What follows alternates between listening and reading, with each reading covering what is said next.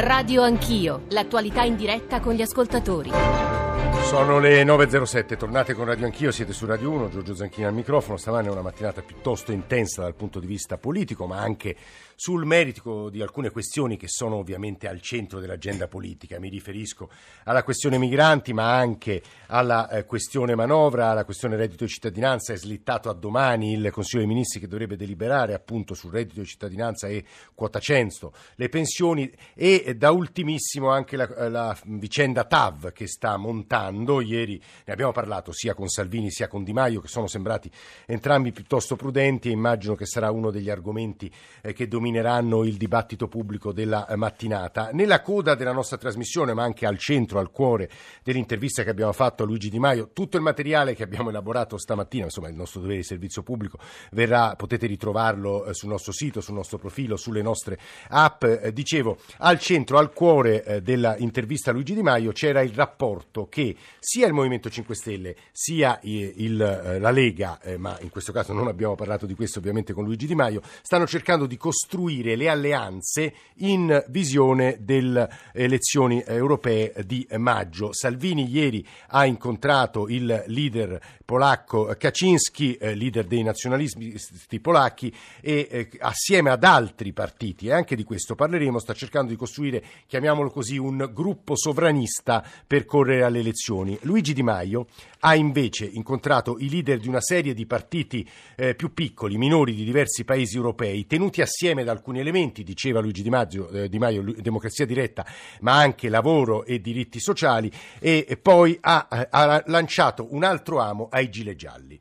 Noi ci concentreremo soprattutto sul rapporto con i Gilet Gialli, con molte voci francesi, e tra l'altro oggi, per una singolare coincidenza, esce il romanzo Serotonina eh, di uno dei più noti, più celebrati, più lucidi anche scrittori francesi, e cioè Houellebecq, eh, che Michel Houellebecq, che eh, in realtà ha sembrato anticipare il movimento dei Gilet Gialli, lo stato d'animo, definiamolo, rabbioso, rancoroso della Francia profonda, e crediamo che siano tutti temi che possono essere tenuti assieme e dei quali merita parlare. Prima di tutto, però, le alleanze, con una voce in questo caso eh, dell'opposizione, quella di Sandro Gozi, che è stato sottosegretario con delega agli affari europei eh, del governo Renzi. Partito Democratico sta, credo, costruendo, cercando di costruire anche una rete europea eh, per il mondo, che fa capo all'ex presidente del Consiglio Renzi, e che ringraziamo per essere con noi stamane. Buongiorno Gozi, benvenuto. Grazie a voi, buongiorno. Allora, noi abbiamo sentito Di Maio, abbiamo sentito e letto di Salvini e della rete che stanno tessendo. Ovviamente voi siete i nemici di entrambe quelle reti.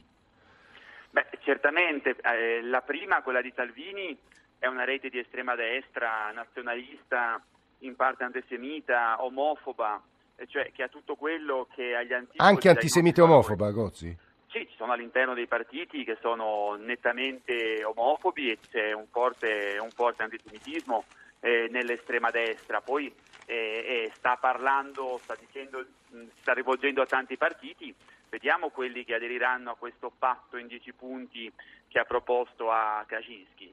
Ma eh, non mi sembra che lo stesso partito polacco di Kaczynski si stia eh, facendo ri- rimarcare per il rispetto eh, dei diritti e della democrazia, dato che c'è addirittura una procedura per violazione dello Stato di diritto contro il governo polacco avviata dalla Commissione europea, così come c'è contro eh, il primo ministro Orban, e questi sono impegni violati da Polonia e Ungheria e, e impegni assunti democraticamente da eh, Polonia e Ungheria aderendo all'Unione europea. Quindi que- di questo parliamo con Salvini, però c'è una coerenza.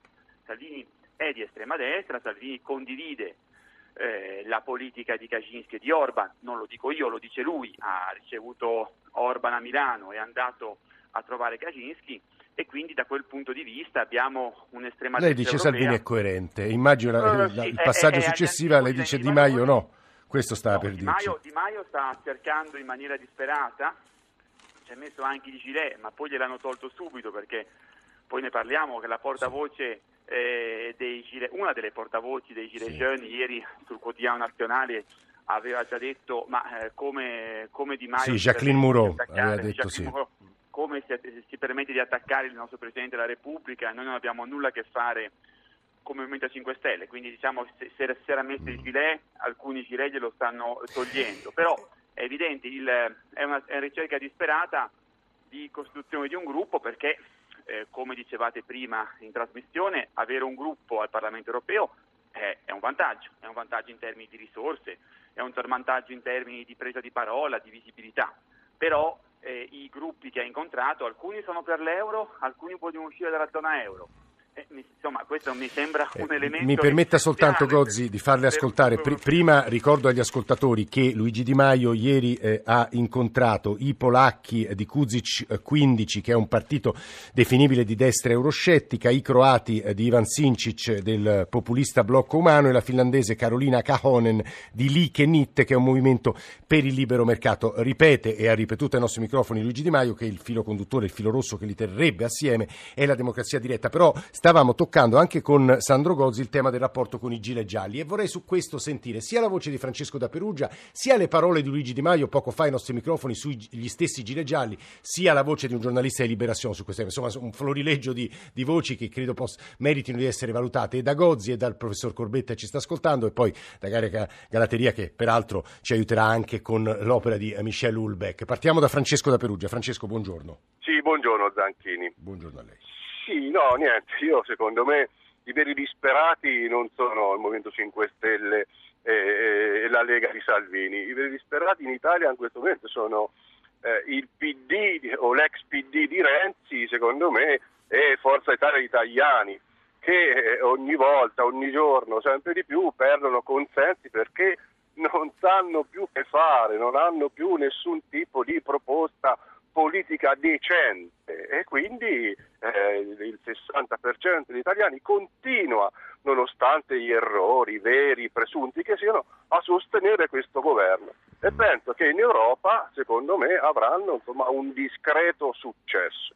Tutto qua, eh, Francesco, me, molto chiaro, è così, no? Sì. Anche perché nel voto del quattro marzo, come ho scritto nel messaggio, sì, e il, il, il fatto del movimento dei Gilet Gialli sono esattamente un effetto di una causa ben precisa, che è eh, la politica europea eh, di Maastricht, di Berlino e di Francoforte, che per la popolazione europea non va questo, bene. Questo è un punto molto chiaro, Francesco, su questo ovviamente sentiremo sia Gozi eh, sia il professor eh, Corbetta. Eh, dicevo, eh, Luigi Di Maio sulla questione eh, Gilet Gialli, ecco le sue parole.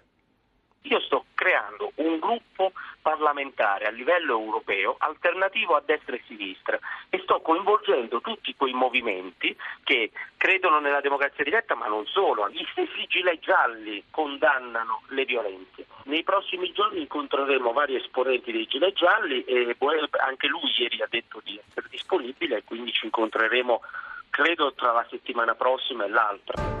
Si riferiva a Drouet, uno dei leader che ha parlato di incontro assolutamente possibile, uno dei leader dei Gilet Gialli, figura controversa, abbiamo parlato anche di questo con Luigi Di Maio, è stato fermato due volte dalla polizia, è colui che ha invitato anche i manifestanti ad andare ed entrare all'Eliseo. Sul tema dei Gilet Gialli credo sia interessante sentire anche la voce di un collega eh, di Libération, che è uno dei più importanti, peraltro fondato da Sartre, quotidiani francesi, eh, Jean Quatremer, intervistato da, eh, da Alessandro Forlani.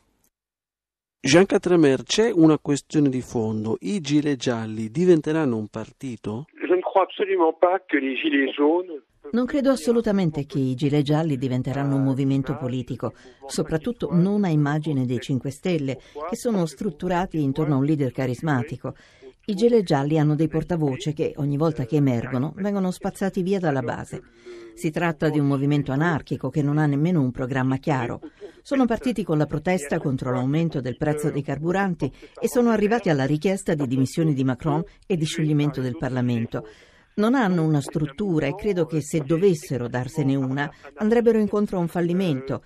Tante sono le contraddizioni al loro interno tra persone e politiche di estrema sinistra e estrema destra. Quindi è impossibile che si presentino alle europee. Per presentarsi alle elezioni bisogna organizzarsi in un partito, avere dei candidati e un programma comune. Tutto ciò al momento è impossibile. È probabile che ci saranno delle liste che si approprieranno della sigla, una lista di estrema destra Gilet Gialli o di estrema sinistra Gilet Gialli, ma il movimento come tale no, perché è qualcosa che non trova un punto di caduta solido. L'opinione pubblica francese come ha interpretato questa offerta di Di Maio ai Gilet Gialli, calcolando che in precedenza invece c'era stata un'apertura proprio verso Macron? Essenzialmente come un'affaire di politica intérieure eh, italiana. Essenzialmente come una questione di politica italiana, non lo abbiamo interpretato come un'ingerenza o come un attacco a Macron, ma solo come un tentativo di smarcarsi dalla Lega di Salvini. Poi questo mostra la scarsa conoscenza di questo movimento dei Gilet Gialli, che, ripeto, non ha struttura giuridica. Quindi gli sbocchi di alleanza europea per il Movimento cinque Stelle quali sono? Il problema è che il Movimento cinque Étoiles è un movimento sui generis. Il problema è che i cinque Stelle sono un movimento sui generis e quindi non hanno alleati naturali.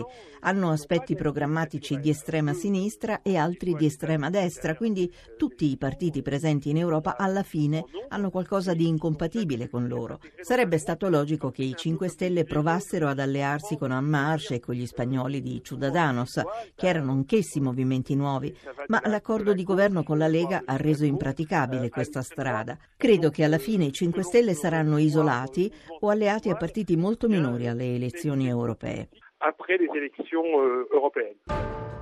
Sandro Gozi, le chiederei una valutazione di quello che ha ascoltato sinora e anche una risposta agli ascoltatori che, dopo aver ascoltato le sue parole, Salvini è di estrema destra, alleato con partiti persino xenofobi e eh, antisemiti, eh, dicono non farà con che accentuare il consenso eh, della Lega stessa. Sandro Gozi, Partito Democratico. Eh, guardi, allora eh, il, ehm, la realtà dei partiti di estrema destra in Europa non la dico io, eh, se poi questo crea ancora maggiore consenso a Salvini vuol dire che il lavoro che dobbiamo fare è ancora più difficile di quanto pensassi anche in Italia. Eh, per quanto riguarda i ehm, per quanto riguarda i Gilets jaunes, eh, il tema eh, per me è duplice. Da una parte l'errore di Di Maio, vicepresidente del Consiglio, che ha detto non mollare a dec- poche decine di migliaia di Gilets jaunes che sono rimasti nella strada e che sono di estrema destra, di estrema sinistra e che sono, che sono, sono fatti notare per, per delle violenze terribili. Hanno picchiato a sangue dei poliziotti, sono entrati con una ruspa in un ministero, sono stati dieci morti a causa dei blocchi nelle rotonde, ci sono stati miliardi di volumi d'affari persi. Che un vicepresidente del Consiglio dica non mollate quando i tanti gilet ragionevoli, democratici hanno già mollato, nel senso che adesso vogliono vedere attuate le misure eh, prese già dal Parlamento francese, io l'ho trovato gravissimo e molto dannoso per quanto riguarda gli interessi e l'immagine dell'Italia. Dal punto di vista del movimento eh, che non ho, ho poco da aggiungere alla, a quanto diceva Jean Quatremer. Il problema, anzi aggiungo una cosa, che il Movimento cinque Stelle ha provato a contattare En Marche, ha provato Di Maio, che oggi attacca Macron. Quando noi andammo all'Eliseo il ventuno novembre duemiladiciassette, il giorno do, anzi due giorni dopo, il ventitré novembre duemiladiciassette, fece una lettera a Macron in cui praticamente diceva: ma perché ha incontrato Gozi, perché ha incontrato Renzi, anche noi siamo per la rifondazione europea. Il, il Di Maio di oggi è un Di Maio che da vicepresidente del Consiglio, e non solo, da presidente del Movimento cinque Stelle, attacca brutalmente Macron, perché eh, insomma dire non mollate a gente che ha fatto delle violenze tremende, no, molto chiaro su questo punto, uh, è, è gravissimo. Sandro Gozi, eh, dal punto di vista dei gruppi eh, è un, sarà un gruppo contraddittorio in cui c'è sì euro, no euro. Vedremo, vedremo poi che cosa nascerà e che cosa verrà costruito. Luigi Di Maio in qualche modo preconizzava gli scenari, ma insomma noi li analizzeremo. Era Sandro Gozi, già sottosegretario con delega agli affari europei, Partito Democratico, che aveva parlato. Chi conosce genesi, evoluzione, presente, persino forse futuro del Movimento cinque Stelle, avendolo studiato, raccontato, descritto in diversi saggi, è Pier Giorgio Corbetta, direttore di ricerca Istituto Cattaneo, scienziato della politica. Professor Corbetta, grazie per essere con noi. Buongiorno a voi tutti. C'è, ci fotografa il Movimento cinque Stelle oggi, che non mi ricordo manco più che giorno è, giovedì dieci gennaio duemiladiciannove, professor Corbetta? Ma oggi il Movimento cinque Stelle eh, fra i vari problemi ha quello appunto delle elezioni europee e, come avete già detto, quello di costruire delle alleanze in merito. Eh, I punti di contatto tra i cinque Stelle e i Gilets jaunes ci sono, sono espressione dello stesso malessere sociale e sono espressione dell'incapacità delle istituzioni politiche italiani e francesi, ma europei in generale, il problema è più vasto, di assorbire, dare un senso e rispondere adeguatamente alle richieste di nuove forme di democrazia e di rappresentanza. Questa alle origini e anche negli obiettivi, gli obiettivi fondamentali, diciamo riassumendo con in sintesi esagerata, sono sostanzialmente comunque per entrambi un appello alla democrazia diretta e quindi il rifiuto della democrazia rappresentativa, e un appello a una maggiore giustizia sociale. Mm. Le differenze sono però profonde e eh, sono differenze soprattutto nelle forme espressive e eh, su questo eh, c'è da, il confronto che andrebbe fatto è quello da fare tra eh, i cinque Stelle quando sono nati, cioè periodo, epoca di Grillo, sì, quando sono arrivati alle elezioni eh, politiche del duemilatredici, e i Gilet Gialli d'oggi. L'altro e su cui ci possiamo e, e ci sono elementi in comune lì, professore? Sì, gli elementi in comune sono la violenza, però come gli elementi in comune della ah. violenza, la violenza, la violenza di Grillo era una violenza verbale, la ah. violenza di Gilets Jaunes è, è una è una violenza fisica e ah. questo queste espressioni di violenza dei Gilets Jaunes sono il loro punto debole, perché diciamo gli impediscono di assumere una dimensione di massa e la violenza spaventa il popolo. L'altro problema che li differenzia fortemente è quello dei tempi della loro nascita. I cinque Stelle ormai hanno alle spalle un lungo periodo eh, di politica, si sono consolidati e sono già nati con una leadership, con una struttura dirigenziale.